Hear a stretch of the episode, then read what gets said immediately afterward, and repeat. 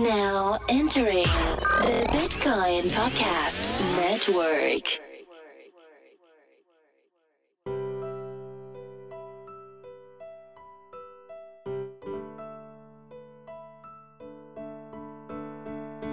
Today's episode is brought to you by KeepKey, the easy, safe, and simple way to protect your Bitcoin, Ether, Litecoin, and many other digital assets. There's no time like the present to protect yourself from hackers, malware, and viruses. Visit keepkey.com to order your secure hardware wallet today and use the code HUMANIST10 for a limited time 10% discount.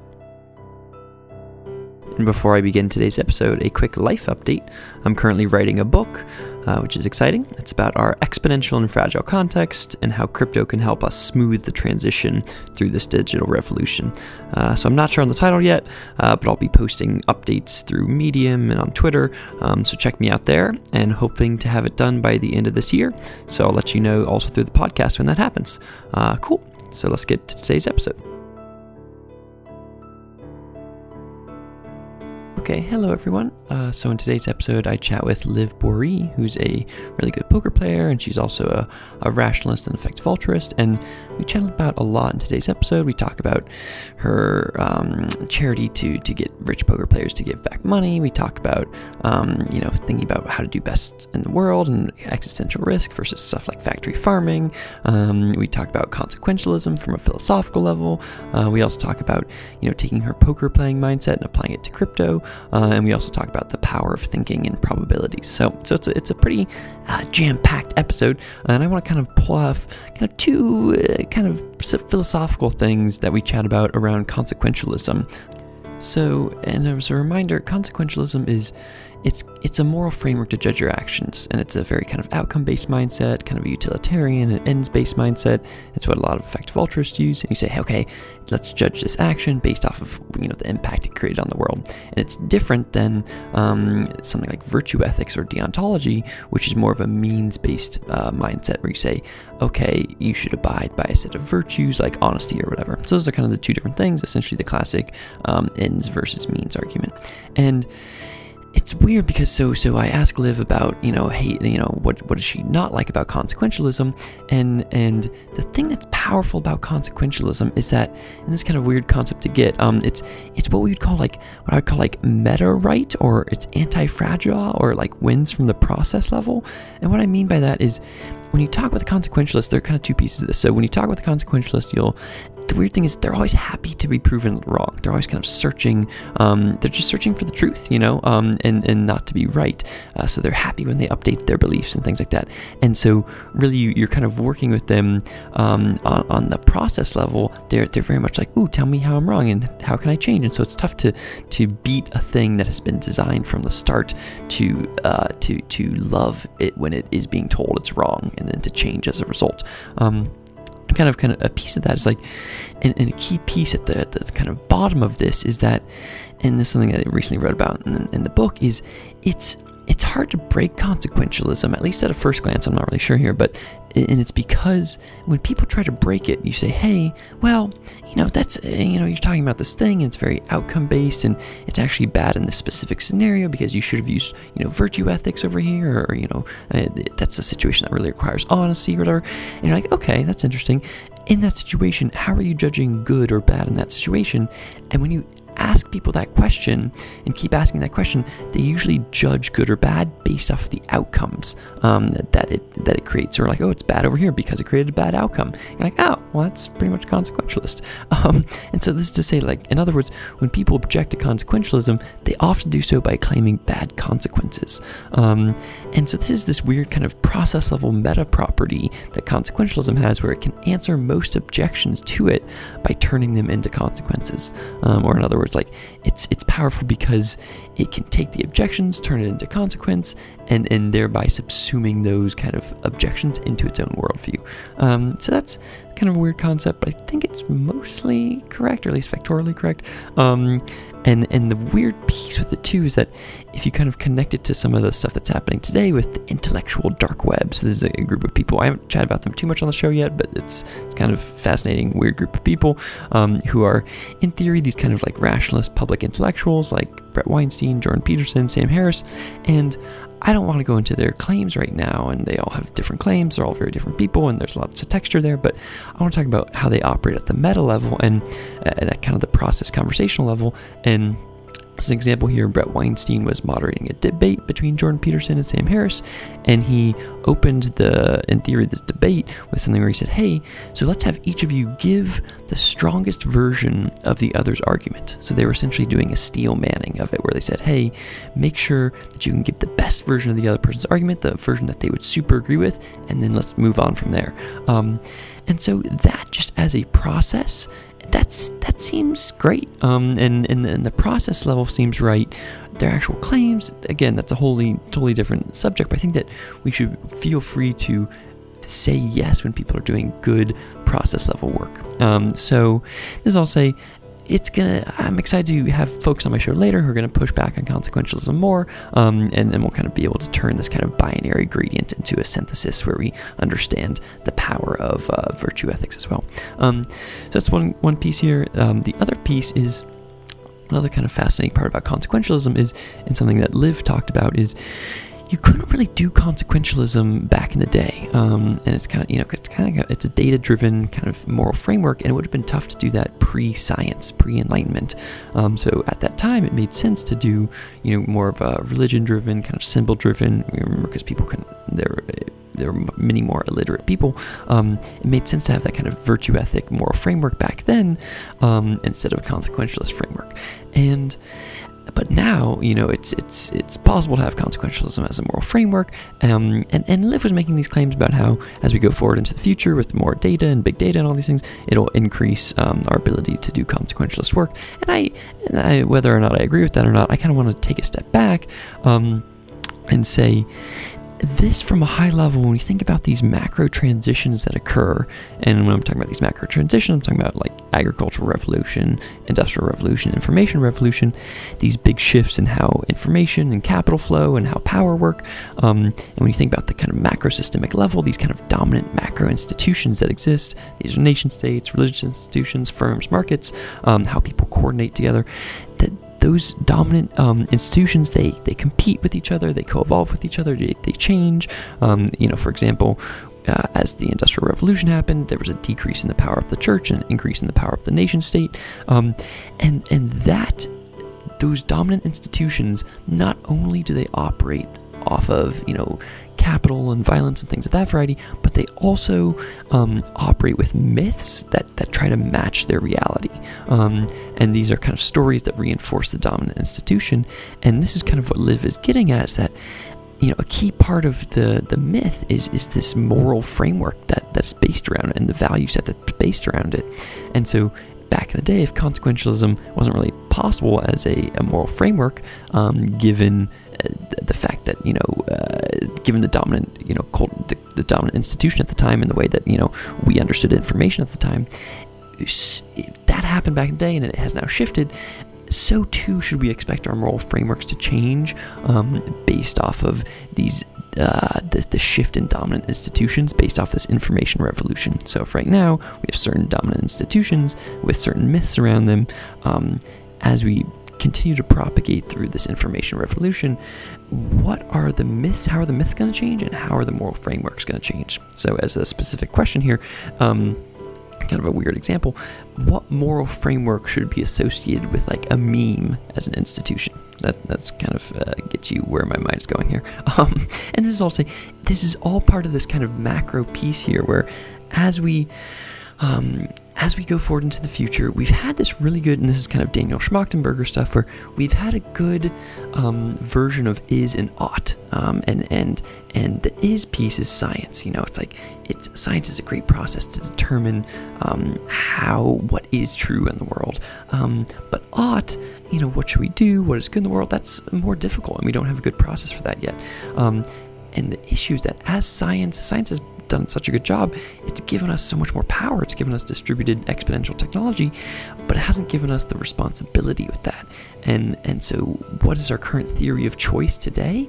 Well, right now our dominant theory of choice is this kind of monetarily based game theory, and that won't work long term. Um, as we've seen with many of our existential risks, game theory is the, the kind of generator function for them, and we need a better theory of choice than game theory. Um, and in fact, and we don't just need a better theory of choice, we need a process, a scientific um, method style process for determining that theory of choice. So, this I'll say the question here is what does a scientific method look like when you apply it to morality and ethics? Um, yeah. So, with that, sorry to wax philosophical a bit, um, but I, I really did enjoy this episode with Liv, and we talked about those things and many others, um, and hope you enjoy it.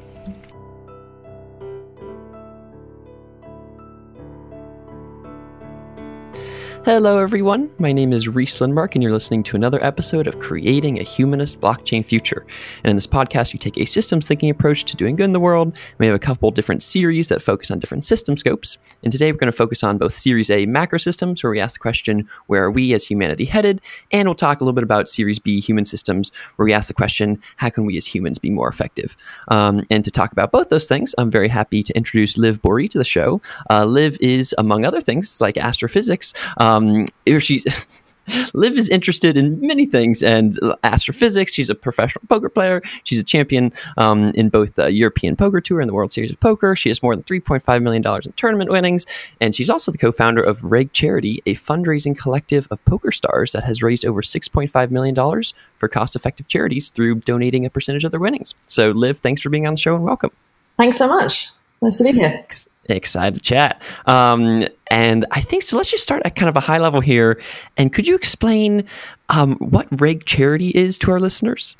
Sure. So, uh, REG Charity, well, it, REG stands for Raising for Effective Giving, which uh, is, I guess, a, a, pun on the word raising uh, and nice. poker.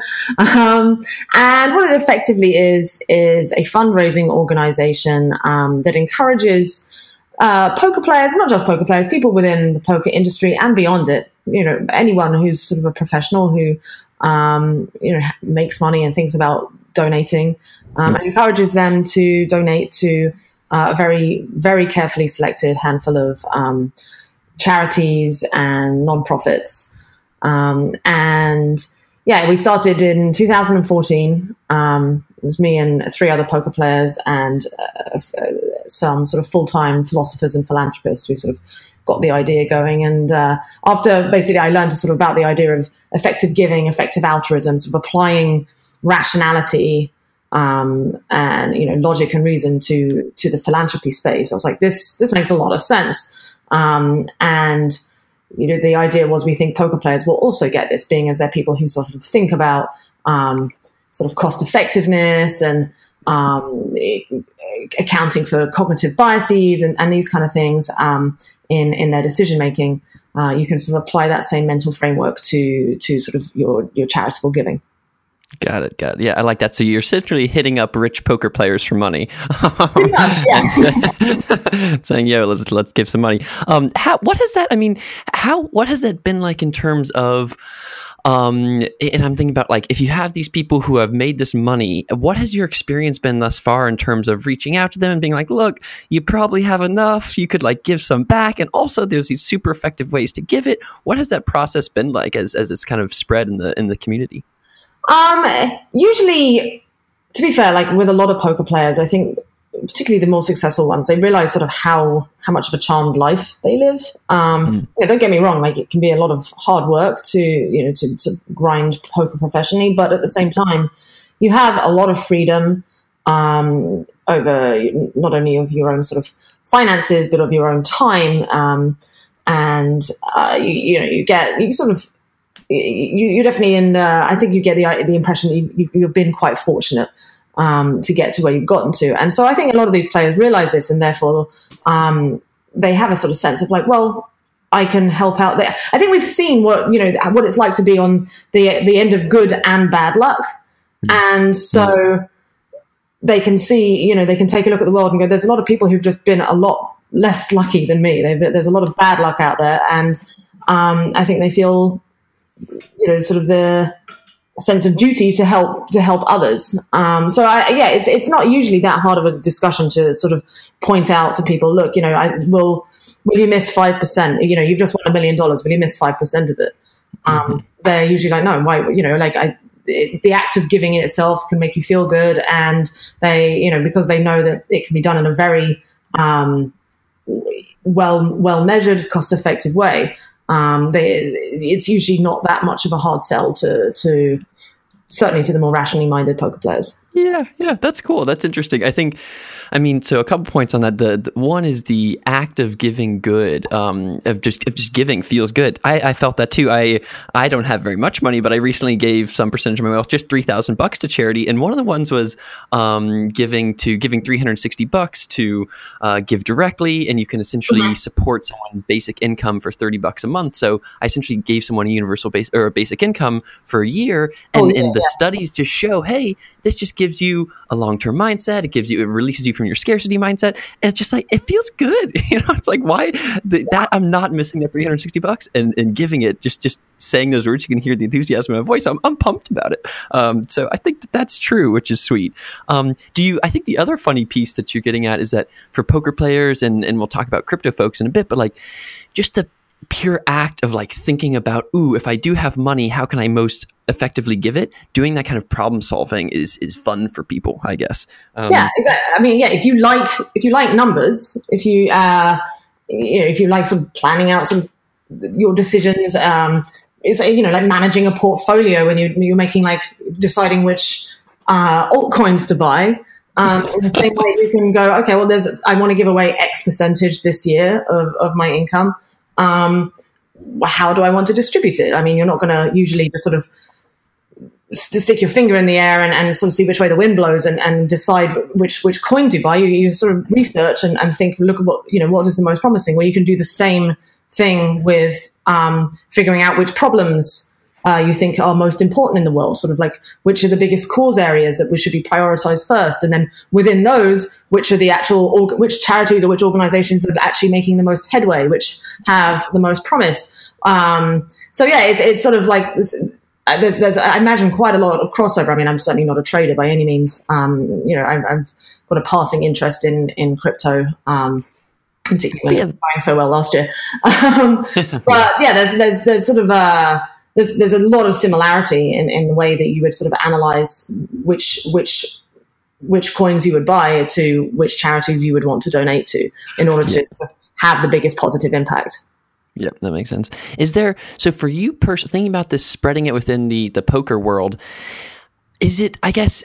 I mean, for you, I guess let's ask for you personally. When you have um, you've made a good amount of money in, in poker. And, and honestly, some of the people that I chat about with the some of the crypto people that I have on the podcast also have a lot of money. Do you, when you have that much money, I guess how how do you think about it? Do, you, do you feel like you're on a hedonic treadmill sometimes, and you like get yourself a nice car, or do you feel like you, um, when you're like you know self taxing yourself and giving it to charities or whatever? Do you like how has that? What stuff has been the most painful? I guess you know, like tell me about your own experience with giving. Um, not sure that anything. I mean, as in like what has been is there like a an amount that I find too painful to give? You mean, or, uh, or I, am not. I'm just looking for texture on. So for me as a person, I don't know what it's like to. I, I always, I pretty much am a person who goes in the world and, and and hits up richer people for money and says, "Look, we live in a world of abundance. Yeah, you should give more money back." Um, and you, as a person who actually has money, um, what is that? Tell me what that experience is like to to actively take significant amounts of money, you know, and and and and give it back? Is it when is it painful? When is it not painful? Yeah. That's kind of um. Well, so it's with with something like poker, where it's you know your income is so unknown. Mm. Um, that that that's a sort of difficult range of emotions to deal with. Where you know, like the original model we started out with with REG was saying, okay, well, uh, you know, how about you sign up to give somewhere between two and five percent each quarter? So it's like a regular thing. But a lot of poker players eventually sort of shied away from that because they were like, look, my income, I don't know, I can go two, three quarters in a row with losing, um, you know, or, or, not making as much profit as I'd hoped, and then maybe have like a big windfall in one quarter. And so um, I think the irregularity of the income can make it very difficult. And, and, you know, it's the same. It's, it's very easy to sort of find justifications to not give as much as you originally planned to, even after you've won, because you're like, well, I know I got lucky, you know, to have won as much as I just did this in the last few months. So um, I don't want to, you know, I, I want to, you know, I keep make sure I have enough of a, of a nest egg. But I think it's, you know, you have to sort of keep an eye out for these sort of signs in yourself where you're looking for like bad justifications um, mm-hmm. to to essentially sort of we you know weasel way out of whatever commitment you had said to yourself at the beginning of the year. Like my partner, he um, he's he's been very strict on. He's like after learning about effective altruism, he's like, I want to give away ten percent of my income each year without fail. Um, and to be fair to him, he is someone who is able to just completely detach himself from you know, if he has a losing year, he's one of so he'll just shrug his shoulders and be like, okay, well, I had a losing year, and mm. um, uh, and so I don't know. I mean, a percentage is a percentage, right? But yeah. um, at the same time, like I, I, have actually, like, I've had times where I feel like where I feel more bad now, where I've had like a bad, a bad few months or a bad year, and mm. so I can't give as much. You know, I give the same percentage, but it's not as much, and then I just feel bad. Like, well, actually, maybe you know, is this? What am I going to do with this extra twenty k? Like, I know that it's going to directly save around three lives so I'm by not giving it, I'm making you know, am I am I effectively killing three people? Like you know, there's all these kind of moral dilemmas that you run into, um, and yeah, I don't know. It's it's.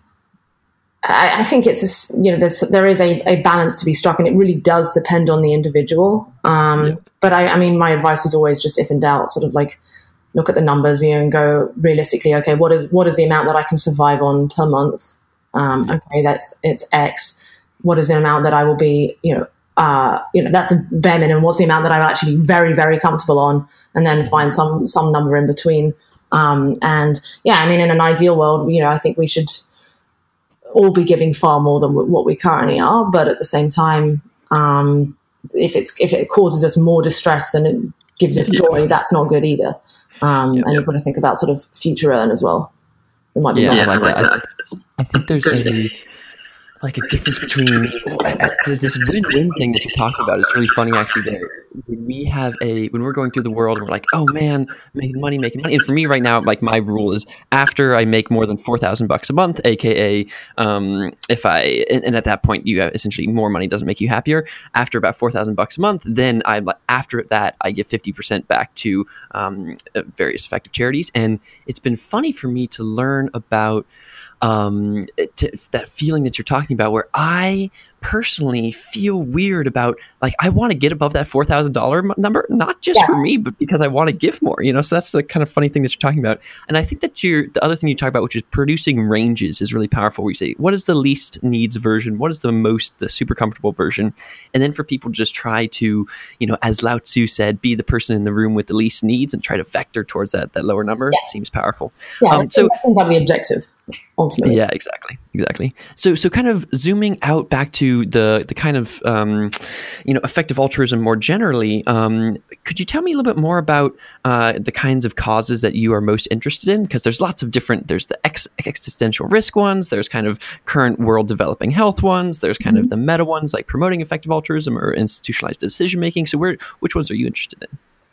I think the one that sort of is on my mind the most um, is is the sort of global catastrophic risk, as existential risk stuff, um, and as, in all honesty, like largely for selfish reasons, because that's the thing that sort of directly affects me the most likely, you know, um, out of out of many of these things. Um, so, yeah, in terms of like where do I currently donate to, those those are the areas that um, like the, sort of the the basically these extremely neglected cause areas that are surrounding many global catastrophic risks. You know, there's there's ones like climate change, which actually you know pretty much everyone's aware of, and there's a lot of people sort of working on the topic. Um, but then there's stuff like bio risk from um, the sort of increasing likelihood that you know someone with an, a postgrad in uh, sorry a, a, uh, even an undergrad in biology in a few years time might be able to genetically engineer some funky new virus yeah. Um, and, you know, and like all these like emerging texts that are appearing that actually have these risks that aren't really being thought about. Um, and so there's just there's more and more sort of uh, these these little tiny sort of risk of massively impactful disasters uh, building up over time that uh, need a lot more of the world's smartest minds working on. Um, so there's this sort of bottleneck, not only in funding but also in then you know the ability to get these you know, to, to get the, the smartest minds away from actually working on building the technology as fast as possible to working on okay, how do we build the technology in the in also the safest way possible? Um, because you know, safety is not as sexy as actually just building the thing. being the um, so yeah, um, so like I, that's sort of the area that I, I, I guess I'm most interested in, um, and. Yeah. Um, and then in, in, terms of like what I was like sort of my am I emotionally most invested in is honestly uh, I've always been just a huge animal lover animal animals in the environment and so on, and um, the sort of daily holocaust that is going on in the animal world with factory farming um, r- deeply upsets me. Just the more I learn about it, the worse it gets. So it's like I, I never find a piece of information. I'm like, oh, well, okay, that makes it a little bit not so bad. No, it's just the more I learn, the worse it really is. Um, and so uh, I'm very interested in sort of um, anything that's sort of trying to make you know the conditions for the animals living on these in you know in, the, in these really bad factory farms just a little bit better. Um, reducing the numbers that we're incessantly breeding um, and in the long run uh, you know technology that could hopefully replace it such as clean meat and so on. Um, so yeah that, those are the sort of the two main areas i'm focused on. Yeah yeah, that makes sense. I think that the uh, and this is so the the funny thing with something like effective altruism and just trying to do good in general is is and this gets at what you're the different cause areas that you're talking about is like when you say okay we want to do good the question becomes well for who on what time scale and when we ask that question well if we're talking about um, the first piece there the kind of existential risks well then the time scale gets like pushed into what they call like humanity's cosmic endowment, which means right. not only people alive today, but all the people who are alive in the future. And if we like accidentally mess it up and like studies show it's like, you know, 10% chance or whatever of humanity going extinct by the end of the century or whatever, then not only it was sad for the people today, but it was also super sad for the, you know, millions, billions, trillions of people that would live, you know, way into the future. So that's kind of the weird long-term future mindset. And then the other one, um, which is also super powerful is what you say for who on what timeline. And if you say, well, who is not just humans, um, it's not just people in you know the Western world or people in uh, the general world. It's also people. It's also animals. And like you say, when you think about that, you're like, oh man. And the thing that I learned the other day, which was surprising, is it's like tens of billions of um, land animals are factory farmed every year, and then I learned it was like about a trillion um, fish every year. And again, fish not as much connection there, and questions about consciousness, or whatever. But like uh, that kind of uh, minds, I was like, wow, that is a lot of fish that are killed every year. Right. Um, so- I mean, you can sort of do, you know, a, a, sort of an expected value calculation to an extent. You know, like sure, even with something like even if you think that a fish has very little moral weight. Yeah. Um, you know, you think they're exceptionally dumb and maybe they, they only feel maybe uh, a hundredth the pain of something like a pig or a dog.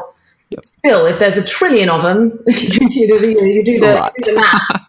it adds um, up fast. Yeah. It still adds up to a lot of moral weight, and like that's really like the sort of best framework we have for thinking about these things. Um, although actually, I heard again like another dark, uh, dark thought surrounding sort of this animal suffering idea is actually that there you could make an argument that the less sort of neurons or the the, the smaller the brain, the more basic the brain, the more in, like uh, evolutionary evolutionarily important the the the sensation of pain is to the animal mm-hmm. survival. Mm-hmm. It's less able to reason and think and make smart decisions uh, outside of like pain stimulus. And so, actually, the ex- the experience of like uh, a fish having its fin chopped off might be many orders of magnitude worse than the experience for us having our arm cut off because mm-hmm. actually like we, we you know we can sort of re, we don't need so much pain stimulus in order to, to, know that we shouldn't get our arm cut off whereas a fish might like really need that so yeah there's that dark little uh,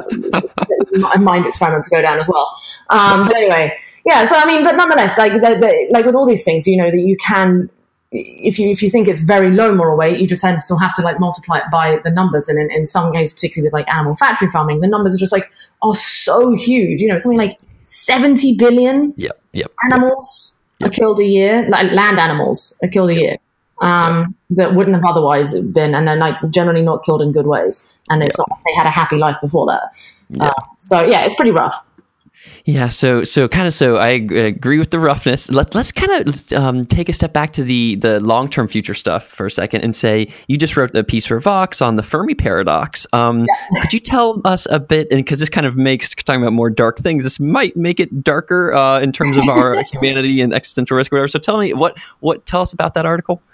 Sure. Um, so basically, it was built off uh, or based on um, an art, uh, a paper that the Future of Humanity Institute, which is like a research sort of uh, think tank in, yep. in, the, in, the, University of Oxford, um, they just uh, published this paper that did renewed analysis on the Drake equation, which is the sort of very famous, famously bad equation that is used to try and estimate the likelihood of other intelligent civilizations being, you know, being around in the galaxy, um, aliens essentially. Mm-hmm. And you know, before, whenever people had tried to plug numbers into this Drake equation, it would come out with an extremely high expected number of intelligent civilizations that we should be able to detect. And so this sort of creates uh, the illusion of a paradox because it's like, well, you know, okay, so sure, there are like so many stars and planets, even in our galaxy alone. The universe is so old. Yeah, why are all these signals? You know, this number that we keep getting out of the Drake equation is so high, but we're not seeing any evidence. Like, what the hell's going on? Um, and basically, the the Oxford folks did a far more accurate method of analyzing the sort of the state of our, our current state of knowledge um, across like the factors within the Drake the Drake equation. Um, and when you do that, and then you also apply like Bayesian update, like uh, you know some evidence updating with the evidence and the fact mm-hmm. that we're not seeing any um, any observations so far. You, you pl- pl- put all that together, and it comes out that we're roughly somewhere between. Um, I'm trying to remember the percentages, but uh, definitely like above 75% to be the only intelligent civilization in our galaxy, and in fact, around a 50 50 chance being the only intelligent civilization within the entire observable universe, mm-hmm. um, which is pretty much the most groundbreaking thing I could ever imagine I would ever read.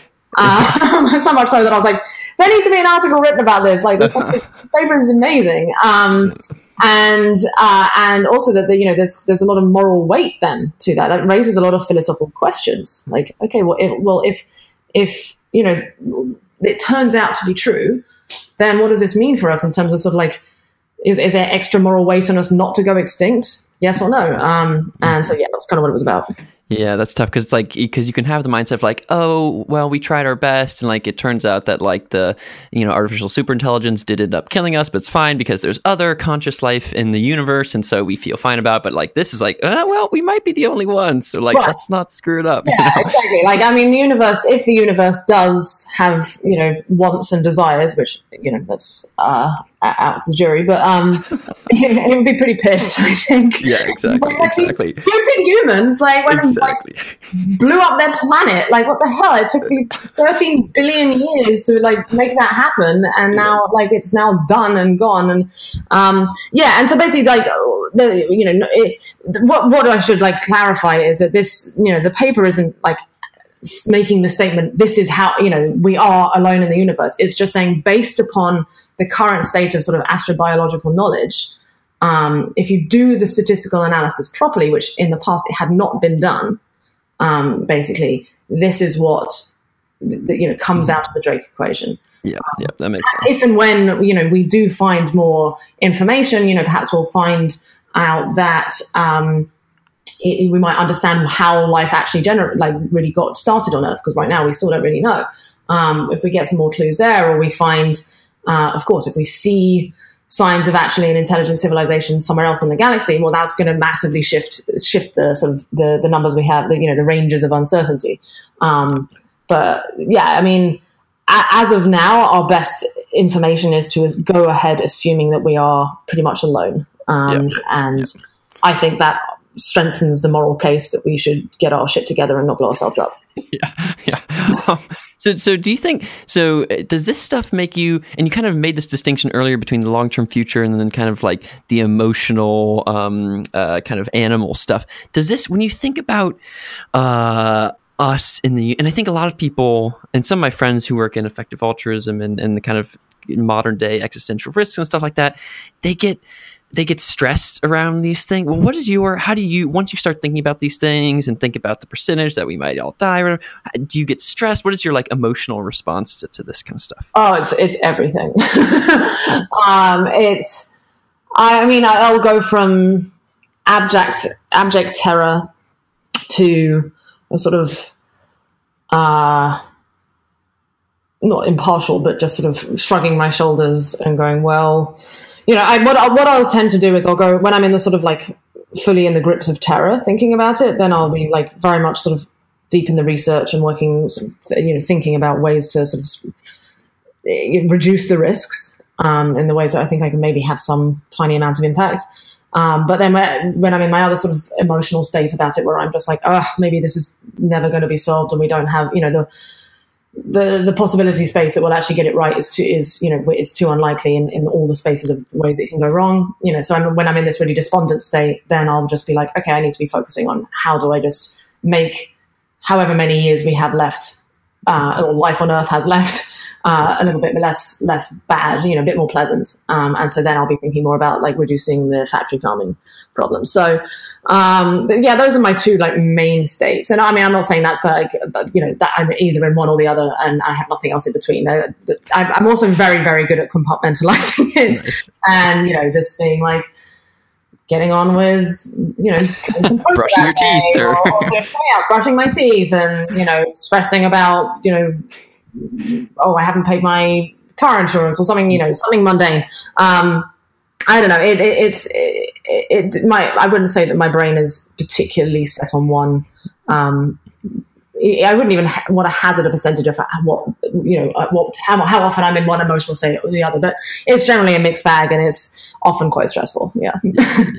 yeah, I think for me, the I think the thing that you talked about there is essentially the main strategy that I use, which is uh, bucketing things into the things I can control and the things I can't control thing. Where it's like, look, so like it, we were born at this point in time we're trying to do our best we've we learned about these things now we're trying to use them to do our best and like if it all goes to shit or whatever that's okay then it did. Um and but we but we tried you know and that and, and there's a, some that feeling of trying feels good. I think that it would be weird if it would be sad state if the effective altruist community learned enough about our current status quo that they were like well we're screwed enough such that we should only concentrate on the people alive today you know? Yeah. that would be like a, a bad indicator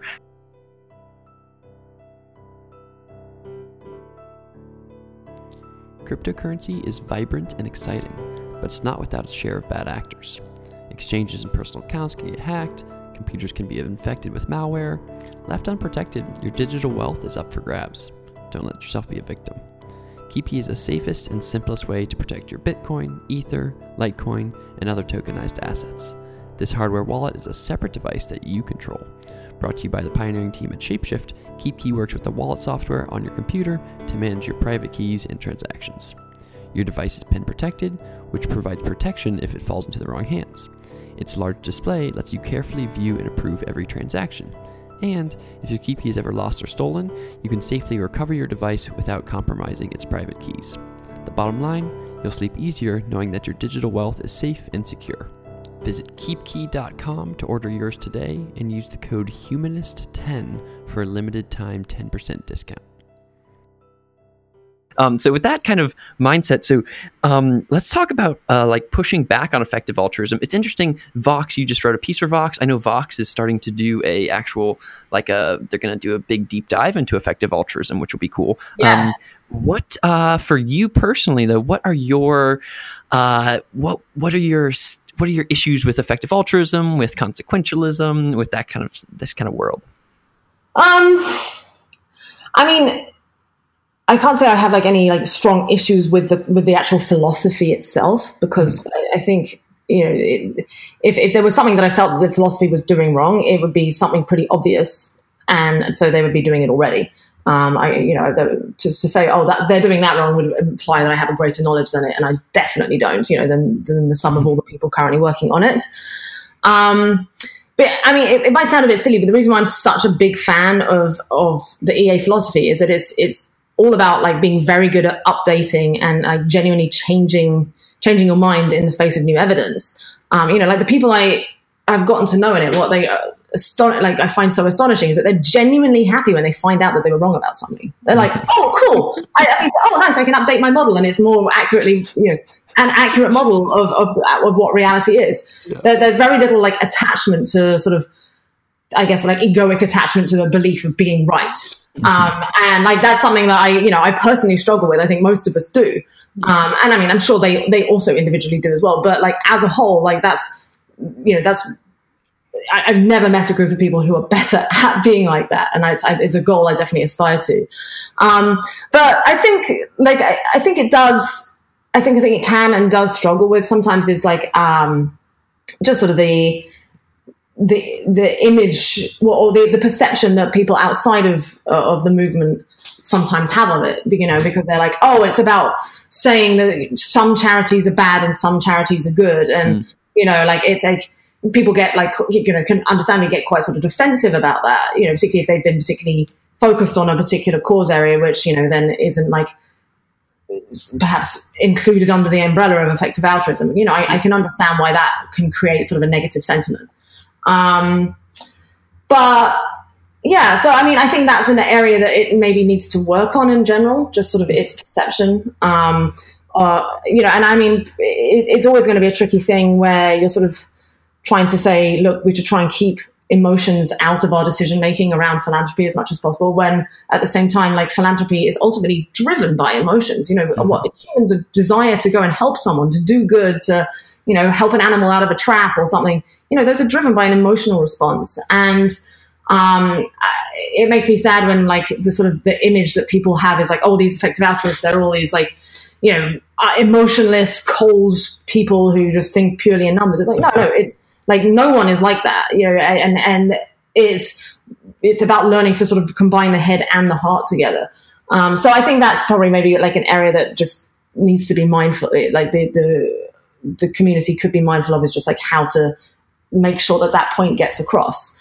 Um, and i think you know they, i think it's generally doing a good job but um, it's it's a tricky sort of area to navigate Yeah, yeah. So generally, you're you're pretty you, you not too much. I, I do agree with you to say that when people are correct about their process, then it's hard for them to be. Um, then then you can claim incorrect on some small things in it. Um, but then they're just like, oh, am I incorrect? Well, tell me why. You know, and you're like, oh, sweet. Well, then, now you've changed. So being kind of having being meta right or having a correct process is is really nice. And an example of that within the EA community is this thing called double double crux, I think, and oh, it's where yeah, a conversation style where you instead of trying to win the debate you're actively the entire time you're essentially just pushing forward what you see as the weakest part of your argument and letting and how you could be changed on it and trying to see if the other person can do so. And that's what each side is trying to do and you kind of like win by pushing out the best parts and then talking about the best attack vectors on those parts and then having the other person change it. So it's kind of yeah a weird mindset around like trying like to win. pushing out yeah you you mean like it's like the opposite of debating basically where it's like, yeah you're like you're you're trying to straw man your own argument instead of you're steel manning the other person trying to make look for the strongest parts in theirs and looking for the weakest parts in yours because actually the, the goal is to come to the objective truth not just win Yeah, um, exactly. for winning's sake yeah I think and the, on the note of um, you know, uh, effective altruists are just into like you know earning to give, like going and working in Wall Street, or and, and you know just like giving that money to good, or like you know this charity's right and this charity's wrong, or whatever. I think that yeah, I like the mindset, or I like talking about effective altruism as a, and this is true as a group of people who are just based around trying to answer the question, how can we do the most good? And then when you have it as a question, then it kind of can be a little bit less um, aggressive, you know. And they've thought a lot about it, so it can get aggressive. But um, so I guess do, do you though? Do you think a little bit pushback on this? Do you feel like consequentialism, aka an outcomes mindset, aka utilitarianism, aka you know ends over means? Do you feel like the ends always justify the means? Um, I never want to say without anything with hundred percent certainty. um, but I've found the more and more I've learned and applied it to my life, the the more sort of I, I, I I'm finding it really hard to pick holes in it. Um, and I honestly learning like the difference between sort of a consequentialist mindset as opposed to a deontological um, rules based mindset. When I learned that, a friend of mine like who's a like philosophy major, just like drew it on the back of a napkin one time at dinner. It was like the most light bulb moments I've ever had. Mm-hmm. Um, so, I mean, the for, like there are uh, for sure like situations where it's not optimal. I think like the, the thing is, is like as you know, in the past we had like when when there was very little sort of actual understanding of how the world worked. You know, in the Middle Ages, we didn't really know. You know, we didn't know what temperature was. We didn't know how. You know, we didn't even have like basic science. You know, the scientific process, anything like that. You know, we, we didn't understand how a society could work together. People had to live by these like draconian fixed rules that, you know, the, whether they, they believed they were passed down from God or whatever, like, because that was really the only way to, to, to make things work. Like there was no, there was no room for granularity or nuance.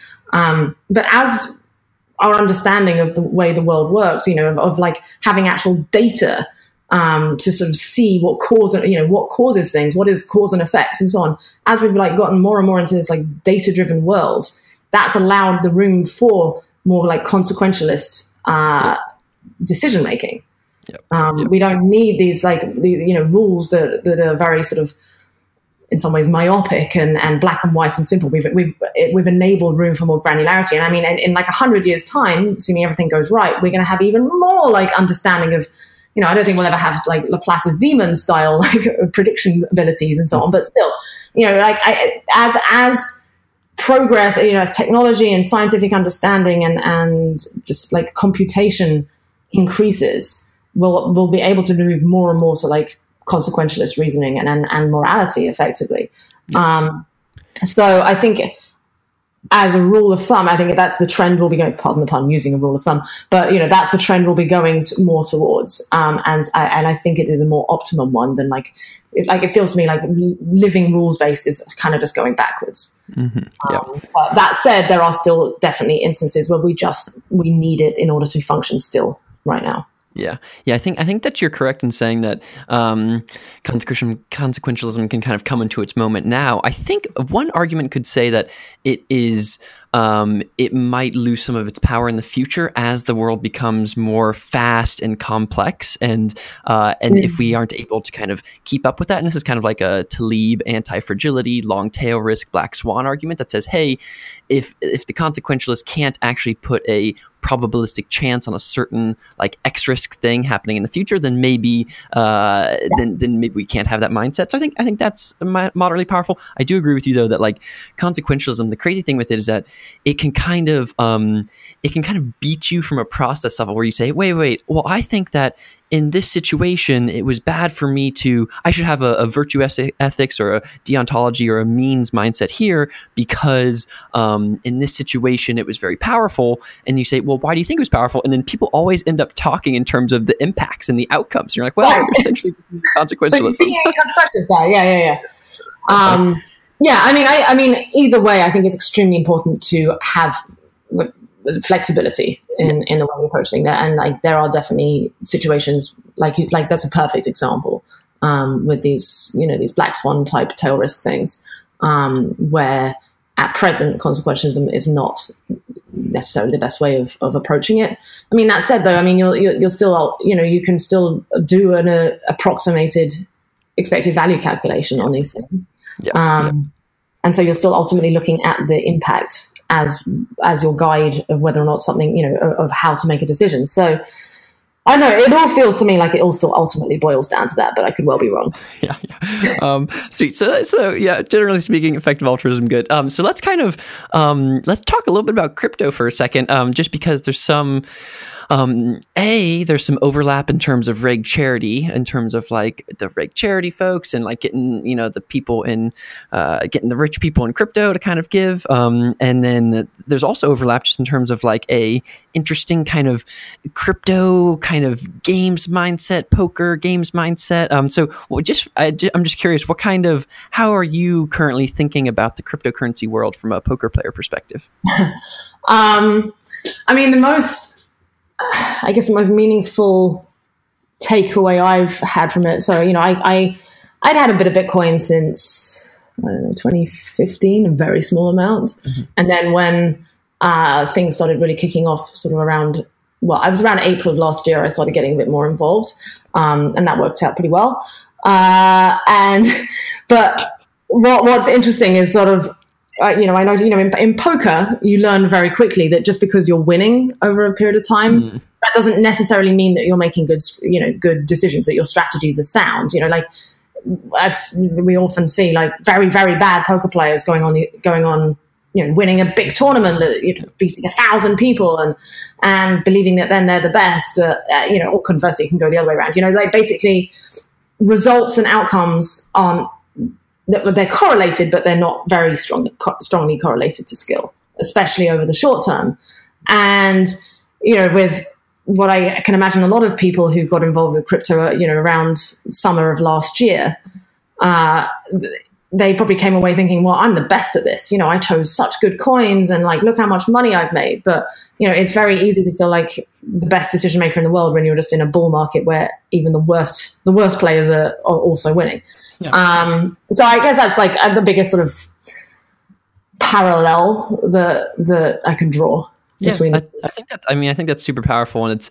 I guess resulting is the is the term that poker players use. Where you say, "Hey, yeah. um, I did, blah blah blah happened, and I won or I lost." And it's like, wait, wait, wait. You shouldn't think about the win or the, lose. You, you, you should think about the mindset and process that you took in yeah. order to get to that thing. And I think that yeah, a lot of, in the crypto world, it's like, oh, done that decision a thousand times. How does that turn out? Not just that one time. Yeah. yeah, exactly, exactly. And and I think that the funny thing with crypto is you have, I mean, people, some people are just, and as you talk about, like, okay, you got it in April. Well, it's good you got it in April and not, you know, like, you know, five months later or something, you know. And so there's kind of, and was that really an indicator of your, you know, your intellect and your ability to, you know, do signal to noise within the internet or whatever? Maybe, and maybe no, not. It was my ability to surround myself with people who have their finger on the pulse better than me, um, and more smarter than me on these kind of things, and just when I hear like a critical mass of them all talking about it, I was like, well, I guess I'll I'll get involved a bit, a bit more heavily. Um, no, it was that was it was again, it was just more a case of good fortune. Um, yeah. Well, I think I think that that kind of process. I think that the the takeaway there would be, hey for you personally, it was a thing where you said, hey, when there's enough of a mass of my friends talking about it, these smart friends talking about it, it is likely to be the case that this thing has is worth some value in some ways and I oh look I can invest in it and therefore I will and ah and then the resulting mindset would say okay in, in, this case it actually went up though it could have gone down just as well. You could have had that initial indicator of lots of friends talking about it without the thing actually going up in the future. Um, the other thing that's tough here is like thinking about as you say, like when everything's going up, everything's going up. So the other perspective that one could have here is kind of a first principles perspective around like how to value these currencies. And that's a whole other thing in and of itself where you say, okay, what should the actual value of these various currencies be? Because they have different kinds of valuation methodologies and whatever. Um, and that's all hard too. A, a que- another question I have for you, though, in this crypto land slash games land is so a, a lot of people when they talk about um, cryptocurrency stuff, um, there's this idea of mechanism design where you essentially l- do reverse game theory, where you say, I want to get this outcome, and how can I m- create a system that will create that outcome? Um, right. And so you're essentially using incentives to get there. And I think that that's a very similar mindset. And people in the crypto world talk about lots of them are like, X game designers or X game players in various ways.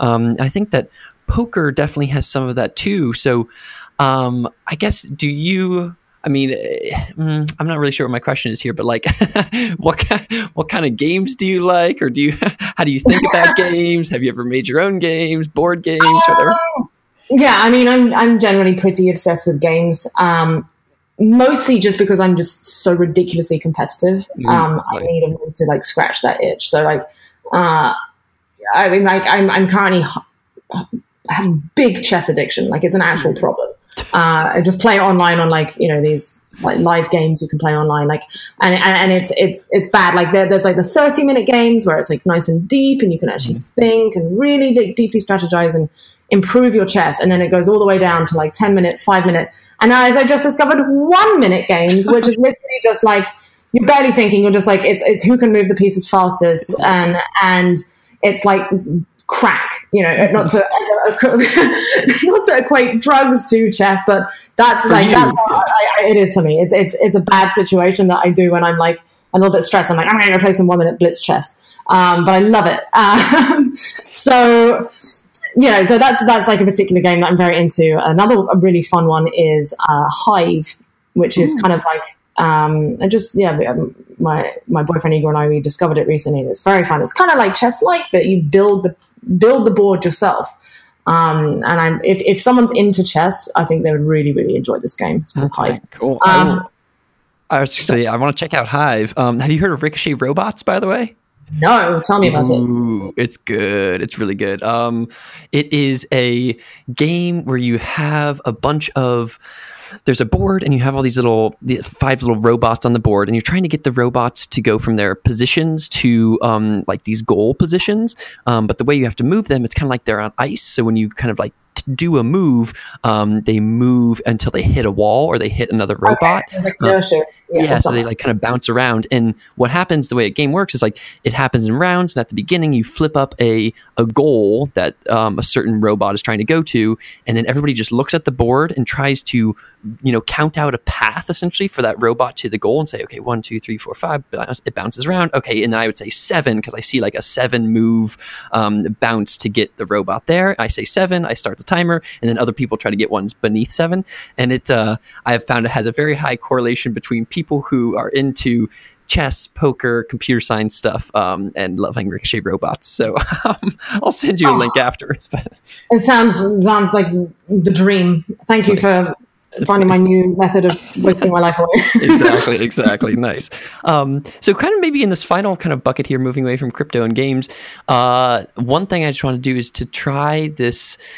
I mean, so there's this there's this book called Thinking in Bets. Um, there's this uh, you gave a TED talk recently called A Number Speaks a Thousand Words, and th- these are all things from poker players' mindsets where you say, "Hey, I think in numbers all the time, and I apply that to the poker world, but I can also apply that um, to the uh, the real world and think in, think probabilistically in the real world." So, I guess could you what are the ways in your life um, that you kind of apply probabilistic thinking um, in like a to non-poker situations in your own life um i mean in all, all honesty like i now try I, I try to build the habit of you know, whether I'm like trying to make a decision about, you know, am I gonna am I gonna be on time? To, how, how am I gonna make this flight? Instead of sort of think, thinking to myself, oh, I'll probably make it. I'll actually try and put some granularity on that because the word probably is extremely large. Like I don't even know what I mean when I say it to myself. Um, so yeah, I'll, I'll, I found myself usually just putting some kind of range, uh, percentage range on, you know, and any kind of prediction that I'm having to make, whether it's literally, you know, will I make it on time for dinner? Um, is, is, you know, is, it, is it going to rain? You know, I mean, is it going to rain tonight is a classic one, but, mm-hmm. you know, like really just having like that, trying to put a degree of granularity to which I'm comfortable, um, on these decisions. Um, an example I actually like, like to talk about is, um, I even do it in uh, like in my love life. Like my my partner actually, we were trying to decide: are we going to move? Should I sell my property and should we move somewhere else, move to another country? And we were like, you know, these are major decisions. Mm-hmm. And so we were like, we well, what do we think the likelihood is that we'll still be together in three years' time? Like, well, that's a good yeah, like, and like we both like thought about it like quite critically, and you know, both came up with and wrote and we're like, okay, actually, let's work out, let's do our one year and ten year predictions as well. Screw it, and so, you know, we both wrote them down independently on a piece of paper and then showed them to each other. And you know, luckily we were intense, pretty much intense. but, you know, like I, um, and of course it like takes a, high degree of comfort and security, I think, to be able to sort of yeah. do that with one another. But at the same time, like we're both so trained in thinking in, in probabilities and we know how valuable it is, you know, like even if like I'd come to the conclusion where I was like, actually, oh, I think the number's only 50% or 30%. Even if I didn't have the guts to actually write that down, that would have been information to myself yeah. to be like, shit, maybe I'm not as confident in this as I, as I thought I was. Um, and so, yeah, like I, I, I, there are these sort of like, sort of things that we hold kind of sacred that we don't we, we don't feel comfortable trying to estimate in a in a quantitative way or even estimate at all. Um, like like that, or like our, our, our, the strength of a feeling that we have about someone. Or I think my friend is pissed at me. Mm. You know, how confident am I in that? People like, oh, you know, I just feel it. I don't know. Mm-hmm. Like, no, I mean, like put a put a degree of confidence on it, like twenty percent, eighty percent, whatever. Um, and yeah, so I, and, I, and it's, it's definitely a skill that is very developable Like yes. The more you get into the habit of it, the more it seems alien to not think in numbers in that way. Yeah. Um, and are you the same? I'm, I'm the same. I'm definitely the same. And I think, um, and it's, and it's, and just for the listeners, I mean, it's a great thing, as you say, to take any kind of word that implies uncertainty, whether it's, um, probably or maybe or unlikely or whatever, and just try to put a number for it. Um, and a funny thing that I'd like to ask you is how, so once you, at the beginning, you start doing it and just say, ah, there's probably like a 70% chance this happens or whatever. Um, later though, you guess you start to add your error bars to it where you say, okay, uh, there's like a, you know, a 50 to 90% percent chance that this happens or whatever. Um, do you find yourself like are you error barring now as well? I mean, yeah, I mean because. you know, when I when I make my estimation of seventy percent, unless I have like an immense amount of back data of like a specific situation before, like yeah, my my uncertainty is going to be pretty wide. So I've found it's more accurate, um, particularly when relaying information to someone else to give them a range yeah. because a it doesn't imply a sort of false degree of confidence but b it also like um, sort of checks in with myself. Um, yeah. So yeah, like it's uh, you know if I if I say oh I'm I'm certainly going to be there, what do I mean by certainly? Um, that's somewhere usually between like ninety to ninety to ninety nine percent. Mm-hmm. Um, and I actually made like a, a chart uh, that I put in my TED talk that's um, you know of these like common commonly used words of estimation, um, and, and like it was like you know, with the, with the little corresponding bars of which which probabilities they they should, or at least I think they should apply to. Um, but if there's, there's a really fun um, chart somewhere out there, I think if you I'll try, I'll try you can put it in the in the uh, podcast sure, notes, but, um, where, where they actually polled a bunch of people. What what do you think the word probably means? Yeah. And like there were literally numbers from everywhere from 20% to 95% yeah. So it just doesn't mean anything basically when you use it and like something like maybe maybe literally means nothing it could be anything from 0 to 100% mm-hmm. and yet people use it all the time perhaps you know intentionally to like give themselves wiggle room. But yeah, um, yeah these, these, words are bad in general, um, and I think it's much better if we just speak in numbers. Yeah, yeah. We hope for a future society in which uh, we, yeah. I mean, honestly, it would be nice if everybody used these kinds of error bars. And I think that the funny thing, the great thing with the you giving a probability and giving the error bars is so nice. And sometimes my friends will make fun of me for it. Will say, "Look, I don't know. I think it's probably you know, but like you know, twenty to eighty percent that this happens." They're like, "That's a huge like that gives me no information." You're like, "Look, I'm giving you information by telling you that right, it's such exactly. a big range. But I'm letting you know that I'm also uncertain. Yeah, it's like it, that with the will. The point is, it's the truth. Uh, yeah, and I know it's annoying for you, but yeah. you want me to sugarcoat it and say, yeah, for sure? Like, yeah. no, that's not good either. Exactly. Um, the other funny thing is when I, I've taught English at various points in time in my past, and when trying to teach them about these words, and they're like, well, what is the difference between like maybe and possibly? And I'm like, I don't really know. you know?